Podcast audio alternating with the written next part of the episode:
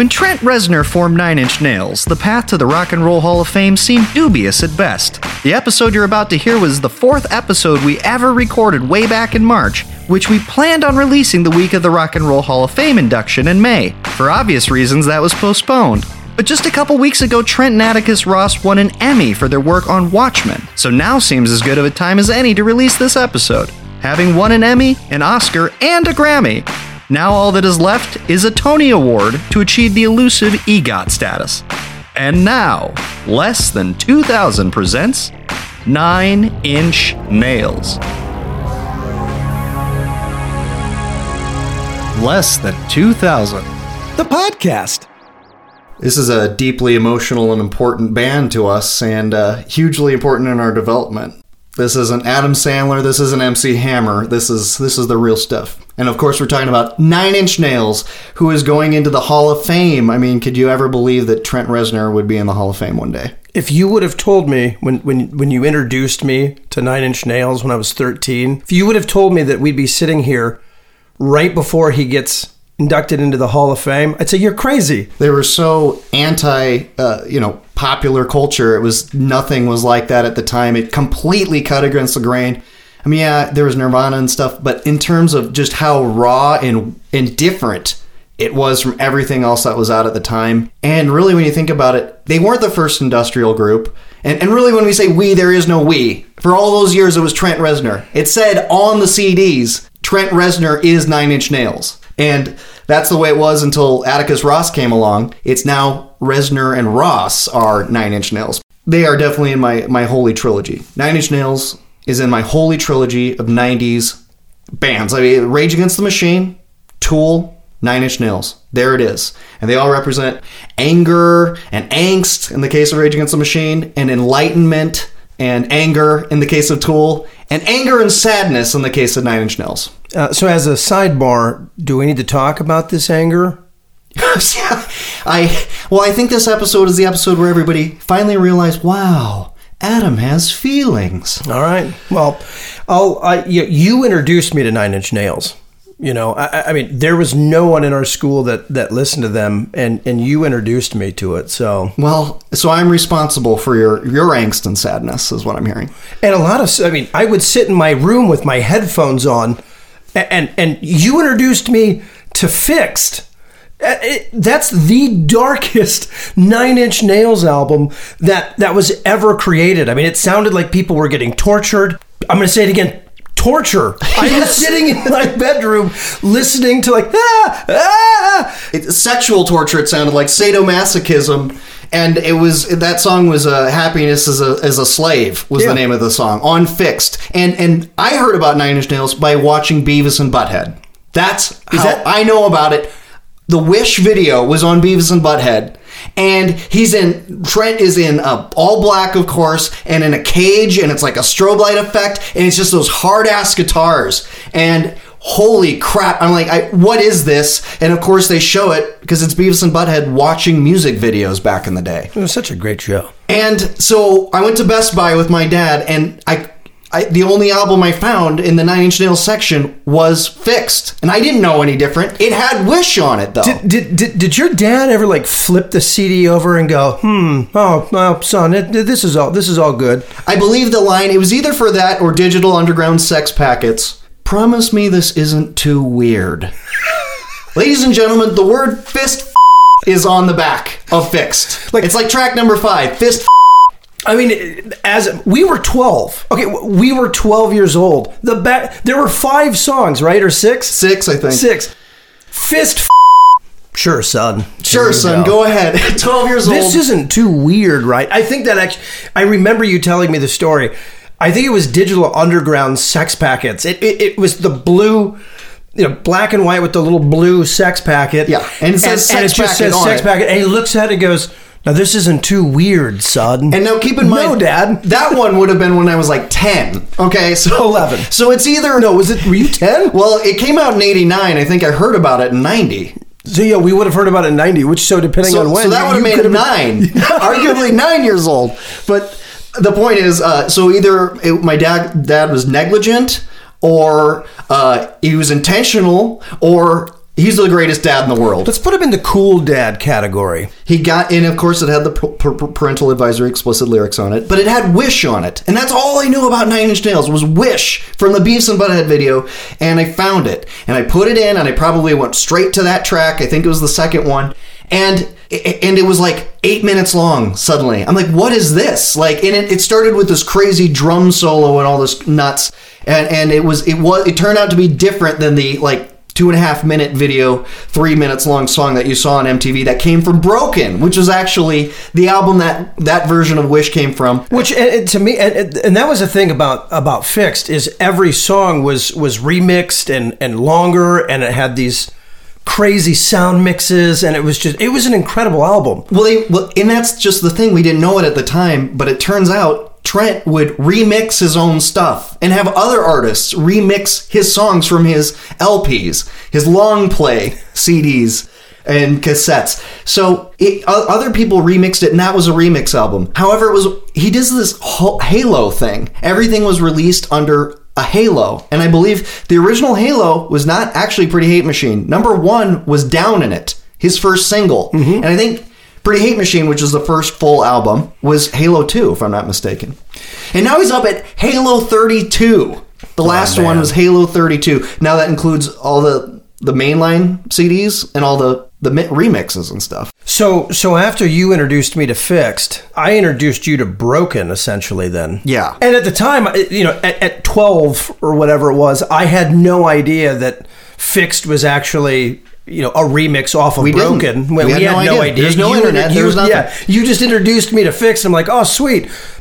It's a red cover. I mean, that's all I knew. It's the same thing the with same the cover. And, yeah, and and and fixes in blue and and and it's flames. Yeah, you know. But it was awesome. That was the one where he had all the hidden, he had all the skip tracks to where he had to get to like ninety eight and ninety nine. Yeah, that was the thing in the nineties. They they had hidden tracks, and uh, lots of bands did it. But this suddenly the CD went in up to ninety nine. You're yeah, like, what the hell all of a that? sudden it, you're you're listening to track 26 nothing 27 well, it had, nothing it had six main songs on it yep. to begin with yep Two of those were just filler, like mm-hmm. Pinion, and I mean they're good. It's good filler. It's set the mood, yeah. but there are four songs on it essentially, and yep. then all these skip tracks, and you got to Too Physical, an Adam Ant cover, and Suck, which was which I like. I'm sorry, I liked both those songs. Broken was awesome. I mean, it was like the rockiest one of all of his career. It was like just hard ass guitars and and. Uh, well, yeah, but see that. So that's what I knew. See, I I knew Nine Inch Nails as this dark, heavy band. So imagine my surprise when I, I, I go back and I, I, I get Pretty Hate Machine. That's totally different. It's it's like 80s, sort of light, yeah, you have a there's a love song on like like track five. Something I can never something have. I can never have. Not really a love song, but yeah. you know, like well, it's it's deep, it's it's a ballad, if you yeah. will, and it's raw and emotional. And what's funny about that is Downward Spiral came out in 94. That's the big one for me. It wasn't until 94 that I learned we learned about Pretty Hate Machine. I remember hearing that over here for the first time with a, the babysitter's boyfriend played it for us. And I was like, holy shit, there's more Nine Inch Nails out there. I didn't know that. And so suddenly imagine finding their their first one, which did sound a lot different. 80s new wave synth pop kind of stuff, but Head Like a Hole. I mean, I'm telling you, he would not be in the Rock and Roll Hall of Fame without Head Like a Hole. Oh no. And uh, for me, Terrible Lie, the second track on that one. Uh, as well as many of his other songs that go into his angst about God and whatnot. But Terrible Lie was really meaningful to me. It was a dark, weird time of life, and uh, uh, where you start, you know, around 13, like questioning whether there's a God and things like that, and maybe express, expressing some anger towards such an entity. Again, do we need to talk about sidebar? Do we need to talk about no, this? No, this is all stuff I've worked out over the oh, years. Oh, great. Okay. This is insight. You know, this episode's going to be different than the others because this, you know, the show isn't just about looking back at stuff and making fun of it. This may be an episode you skip. Uh, this isn't all about comedy. This is about visceral, raw pain and emotion. And, and it's not just looking back at making fun of stuff. It's looking back and, and seeing how uh, we've changed, how society's changed, and how that colors our perception between then and now. Yeah, this this listening to Broken and Fixed and listening to those albums when you're 12, 13 years old, it, it, it allows you to work some out. because you are going through some. But but the other thing I thought of was when we were in college age. I remember I was dating this girl. She came down and I'm just I was in in a mood and I'm literally laying on the couch and I'm just blasting something I can never have. and I thought this would make her be like, "Oh, like let's make out." Instead, she looks at me and she goes, "Well, that's dramatic," and left. dude. Because that is very dramatic. Now, so were you, were you trying to get laid, or were you expressing some genuine emotion? oh, there was genuine emotion. I was 22 and up. There, there are lighter ones on that. Um, uh, maybe I'm all messed up. Uh, maybe I'm all messed up in you. The only time, sorry it took me so long to get there. This is the only time I'm drunk. I'm so in love with you. That Uh, is a legendary Nine Inch Nails song that he still plays. And thank God for Pretty Hate Machine. And it was really cool to like discover that because we knew them as a thrashing metal band. And Yeah. then suddenly you're like, what's all this? He has range. But okay, the biggest thing for me is Downward Spiral. Hands down. 1994, April 94 it was released and that album changed my life. It's it's in the top 5 of my my albums, uh, a favorite of my life. Up there, you know, Dark Side of the Moon and stuff like that. The other ones being maybe Anima by Tool, Rage Against the Machine self-titled, and The Chronic by Dr. Dre. There's my top 5. That's a great list. And and the downward That's a spiral great list. There's not. It holds up then and now. It, it, it is not dated. It is still. Well, it's a little dated. It's dated. I mean, you be- you and I like a few years ago sat down and we said, let's just listen to the whole album straight through, man. And it'd been a while. You know, you you Right. piece songs here and there. By the end of it, we didn't say a word for like an hour. I don't think we we literally listened, stood in my kitchen, and at the very end of it, we were like, "This is absolutely an amazing album." Wow, it still had a lot of 80s hidden in it. Like there was still, if you really break it down, there was still a lot of that influence in it. Again, I'm not bashing it. It's a it's it's one of my favorite albums ever, just like yours. But let's be honest, it is a little dated. Well, if you're talking about, I think you were just. See, I think you were just talking about Pretty Hate Machine. Oh no no no no no no no! You're talking about Downward That Spiral. That was the Downward and Spiral. you think Downward Spiral is really 80s. See, I think it's dated in the sense that th- music like that doesn't exist anymore. As I mentioned, other industrial bands did exist at the time. Skinny Puppy, Ministry were kind of Sure. uh, the, the forerunners to everything. Trent Reznor and Nine Inch Nails popularized it. And then after that, you got bands kind of like Orgy and Stabbing Westward and s- stuff like that. But it never, industrial music never really took off. And, Oh, no. And, and now nobody's doing it. no no one's So well there well there's some, but it's not. It's not. It's it's it's further away from mainstream than it was in the '90s. you know there's Rammstein and stuff, but it was it was just it was one of a kind, and and and he's the godfather of a style of music that doesn't exist anymore. And so it's dated from the standpoint of it's so computerized. It's so it, he wrote that in the Sharon Tate house where um, the the Manson murders happened. Yeah. there's just sounds of samples of, of screaming children and women throughout the whole thing. Really weird sound. And the, the best way I can describe it is Normal it sounds stuff. like a, a broken machine. Then Closer comes along. And uh, again, not hard. I didn't really fully appreciate it. There was that great lyric in it, but it, it took a while for it to sink in. And then the music video comes out. And then suddenly everybody's heard of Nine Inch Nails. to this day, that is one of the saddest experiences of my seventh grade year. You and I were the only ones that knew who Nine Inch Nails were. We'd, we'd tell them Nine Inch Nails. What's what's that? Like Right. what Nine Inch Nails? No one knew who Nine Inch Nails is. Then Trent says. F- you like an animal, and the whole school knew by the next day. Everybody knew who Nine Inch Nails was, and he went mainstream almost overnight. I'm not complaining, other than the fact that that ruined my I knew them first. Exactly. We knew them first. Now everybody's like, "Yo, have you heard of uh, have you heard of Nine Inch Nails, bro?" Have you heard that F- you like an animal song? Yeah, that's how they would say it. It's funny. You mean it? track five closer? Yeah, I've heard it. and I don't care. See, we can't blame Trent for that. No, I'm, I'm just happy for him because if he wouldn't have gone mainstream, we wouldn't still be going and seeing him tour to this year. I mean, it's And to, to be fair to him, the, the context of is it was 94. That is a lot different than 2020. To to say F- you like an animal and and expect top 40 air, airplay he i guarantee you he wasn't expecting that No. I, i'm sure when he wrote it this is just track five on downward spiral and then suddenly the label you know and that really kind of pushed things forward because really before that there was like you know I like big butts by Sir Mix-a-Lot. Baby Got Back was like risque. You know, some of Madonna's songs were like risque. How the An animal, edited or not. How did Baby Got Back end up being like the wedding song? Like the song played at all weddings. I don't know What? But I remember when that came on for the first time in my, my- the family car, and that, that look as my mom looked at my dad disapprovingly and shook her head, and then they changed the station.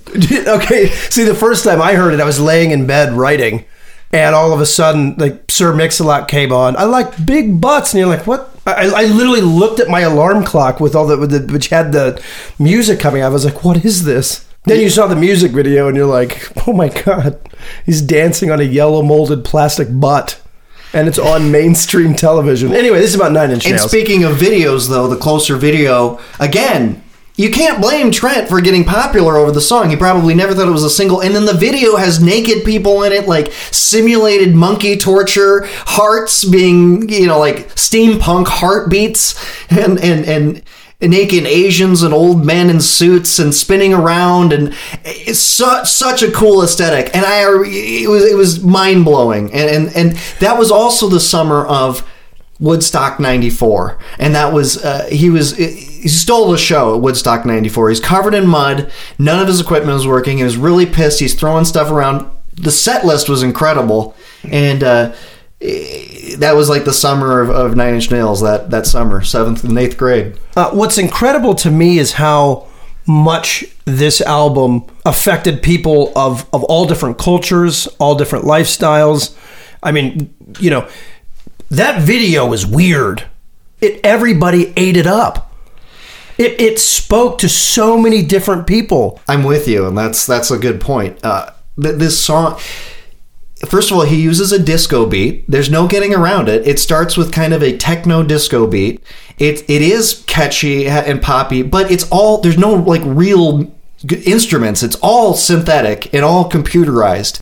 And uh, in, in a good way, it, it spoke to people all over the world. And the video, I mean, it's got sadomasochism and, and all this stuff, but uh, I couldn't agree more unlike Adam Sandler, this stuff stands the test of time. We like this stuff came out around the same time as they're all to laugh at you. This stuff still has meaning, but even more than that, even as I've gotten older and gone through periods of my life where I don't feel the teenage angst anymore, you can listen to this and totally appreciate the uh, musicianship. Absolutely. Well, and you know why? Because he wasn't singing or making jokes about pubescent and high school stuff. He was making songs uh, from his pain, from his world, from from the Tate House. I mean, there's there's he was taking that all that negative energy and all of the stuff that the world beats out of you and smashes in your face, and he was putting it out in a genius set of albums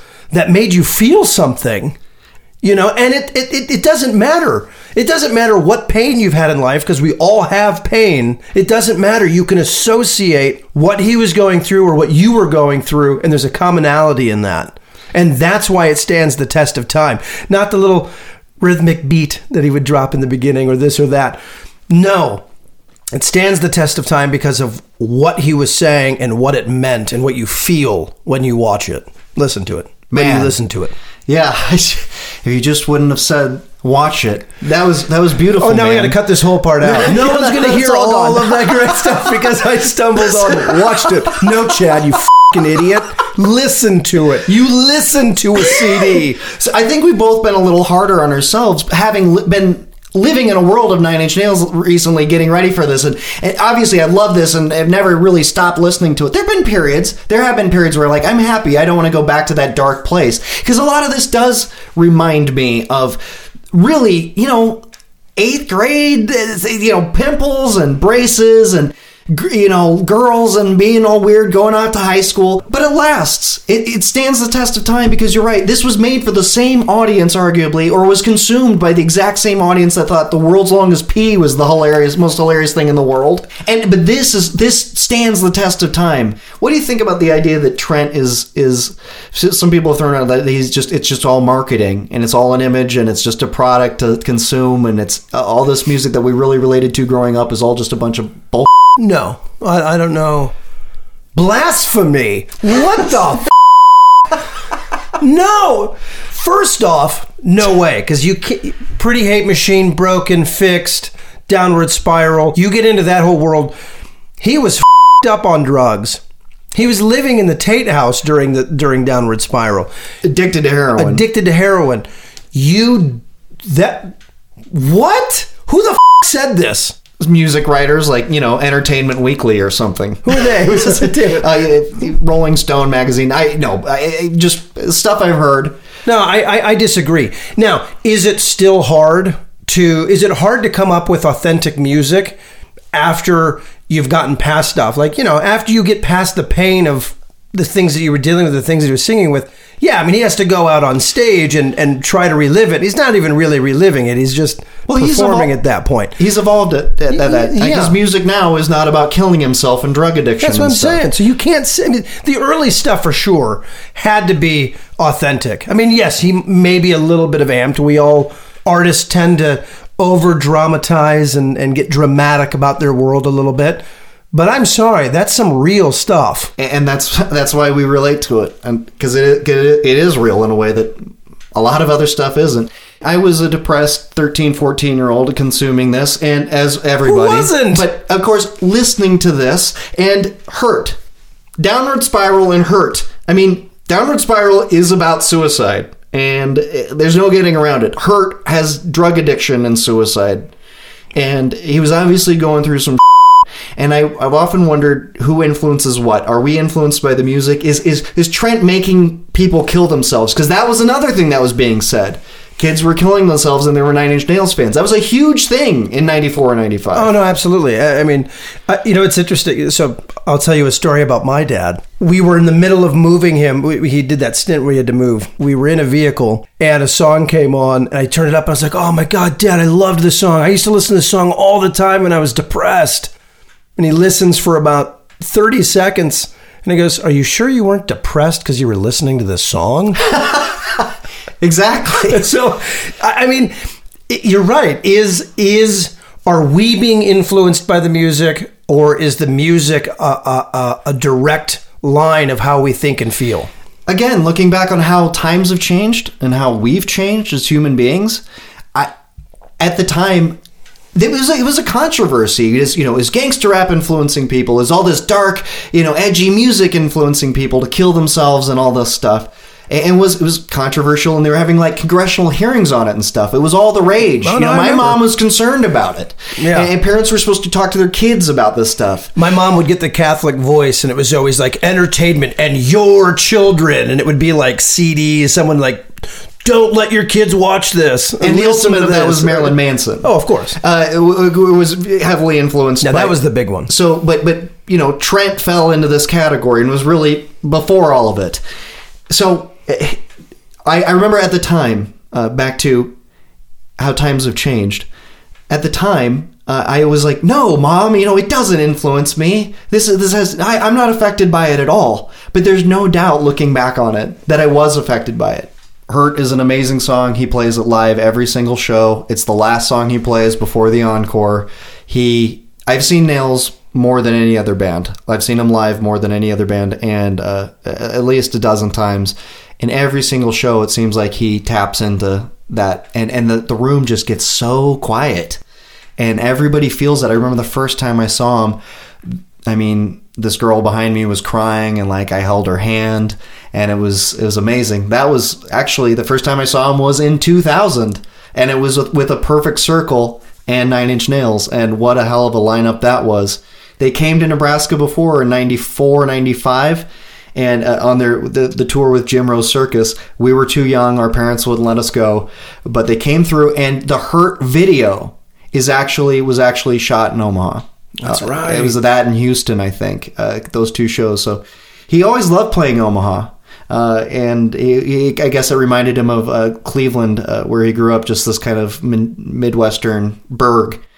And uh, it, so it was great. But, you, you know, he had The Fragile come out later. We're not going to go into that track by track. But Nine Inch Nails was so big, especially in kind of the mid 90s, teenage years. Remember, the summer of 94, The Crow was an amazing Yes. movie and an amazing soundtrack with Rage Against the Machine and Stone Temple Pilots and and, and, and The Cure and Nine Inch Nails was had had one of their best songs, Dead Souls, which was a, a Yeah. cover of a Joy Division song. Oh, that was such a great soundtrack. They were on the the Seven the Seven movie used a, a, remix of Closer. See, this is where I'm glad. I mean, you know, like I said, we're not going to get into stuff like with Teeth and and some of these other you know uh, albums that came out. You know, they they they don't. To me, they're not as as rock solid as as the early stuff. But that's also in part because that's what we were influenced by because we were young and it was really speaking to us at that time. That being said, I am so glad Trent got into soundtracks Oh yeah, because his from day one his music you could you could score an entire movie with his with his soundtrack with his sound with his voice with his tones. And now he's doing that and winning massive awards doing it. And and and there's just such a special part in in in my heart when I see film that he's put a, a little piece of himself uh, on with his music because it changes what that movie is. And I think this movie will not be the same would not be the same if it were not for Trent Reznor. Prime example of that being Natural Born Killers with Something I Can Never Have, and that great scene in the desert where they're fighting, and and and Trent actually was the uh, like music producer for the original soundtrack for that one.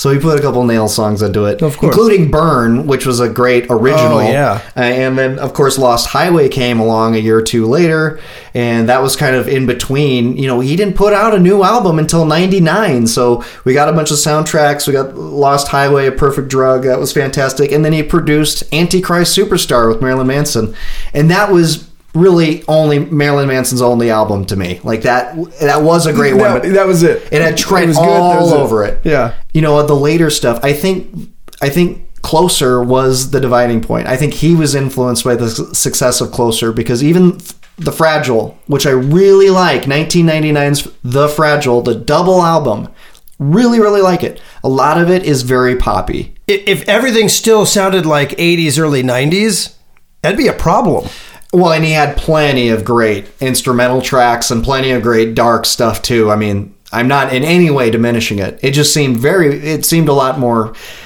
Where, where, whereas Downward Spiral is a, suicide note written on a computer, uh, this one was had it was great though. I mean, we had these light motifs where they just keep recurring throughout both of them. I always went with right. I always I know it's left is the official beginning of that, but I always for some reason I started with right and that's the way I think of it.